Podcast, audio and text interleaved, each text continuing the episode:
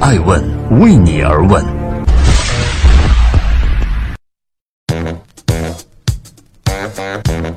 Hello，大家好，二零一八年的十月二十二号星期一，爱问人物创新创富，欢迎大家的守候。今天我们来聊一聊英雄互娱的创始人英书岭，移动电竞支付的野心究竟有多大？英雄联盟电竞的最高荣誉 S 八赛事将进入决赛阶段，除了 RNG 不敌 G2 倒在八强，RNG 输了攀升至微博热搜第一之外，还有一组数据更加引人注目。外国数据网站在观赛人数排行榜中特意分出两类排行，一类是包含中国观众的总排行，而另一类呢则不包含中国观众。两组数据能够清晰地看出，除去中国观众，剩余观看人数还不足十分之一。另一家数据公司也印证了这一趋势，S 八中国观赛人数是国外的一百一十六倍。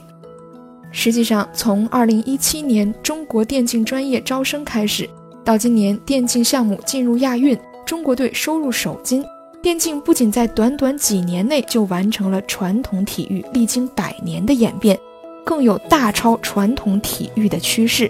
中国电竞产业有望在二零一九年突破千亿大关，电竞之风在中国可以说是越吹越旺了。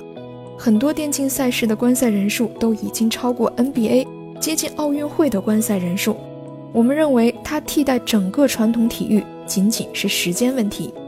英雄互娱的创始人英书岭在接受爱问创始人艾诚的采访时如是说道：“八零后的英书岭是个风口到来之前就已经调兵遣将，一心等待风口降临的冒险者。”二零一五年从 CMGE 中国手游集团辞职的英书岭创办了英雄互娱。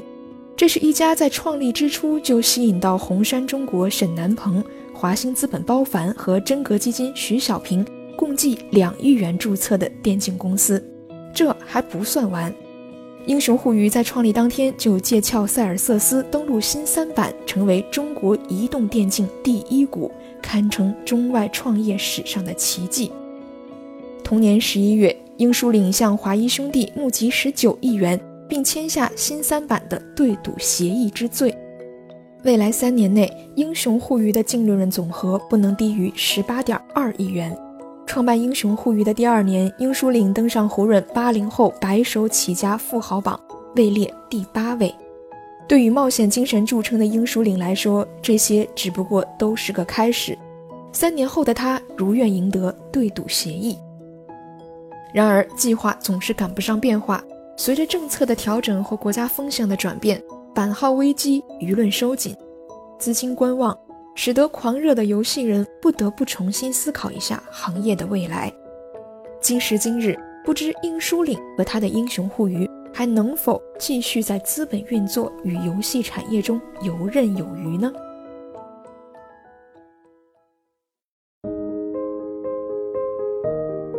为什么要创建英雄互娱？我觉得想做点不一样的东西。当这个行业在高速发展的时候，你看到一个新轮的机会，然后你又发现，就是说新一轮的机会和原来的公司的话，很多理念有些地方会有些相左。那么你觉得，哎，那不如就说再起一摊，来做一些新的东西出来。因为新的东西的话，就代表，呃，一种新的一种冒险，新的一种尝试。从企业角度来讲的话，会有很多风险存在的。凭什么是你啊？其实像我这样的一个状态，其实出来创业的是比较少的。你是什么状态呢？因为我当时的话就是说是三十多岁嘛，之前已经创立了一家公司，在北美上市。像这样的一个角色的人，其实出来创业的会比较少。这个世界给你年轻人留的机会到底是越来越多了呢，还是越来越少了？我的角度来讲是肯定增加了，因为其实现在来讲的话，一个又一个的新一代的企业都由更年轻的人来创立，这就代表一种很大的一个机会，在过去这是很难想象的一件事情。第二件事情，那我认为年轻人淘汰率也增加了。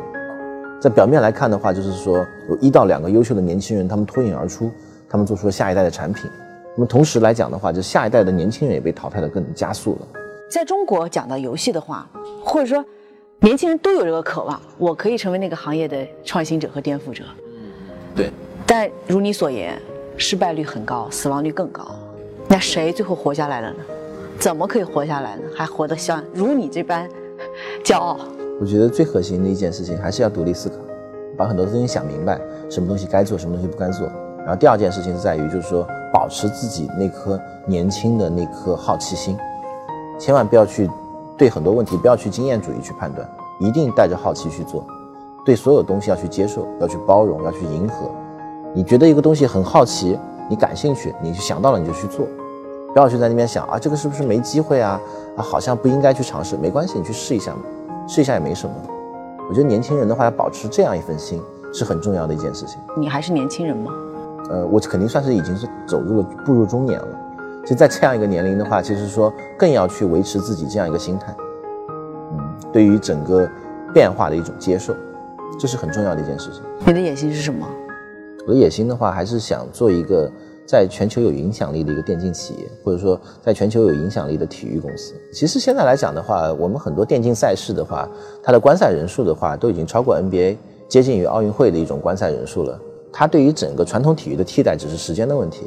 那你会认为自己肩负的使命是在给这样的未来的年轻人打造的一个电子化的世界，在这个世界里面，他们去竞技，他们去享乐，他们去成长，就是在我们这个时代产生我们自己的影响力。我们希望就是说，我们自己这个企业，最后这个时代能够因我们这个企业而改变。我们正在影响更多的人口，二十五岁以下的年轻人，他们看电竞的时间远远超过传统体育。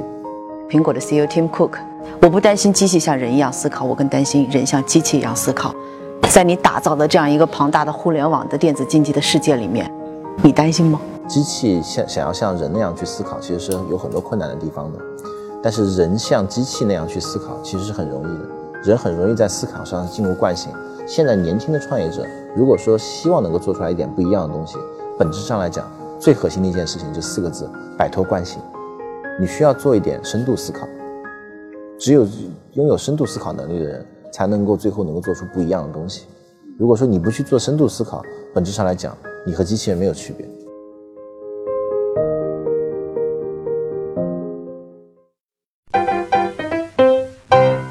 爱问是我们看商业世界最真实的眼睛，记录时代人物，传播创新精神，探索创富法则。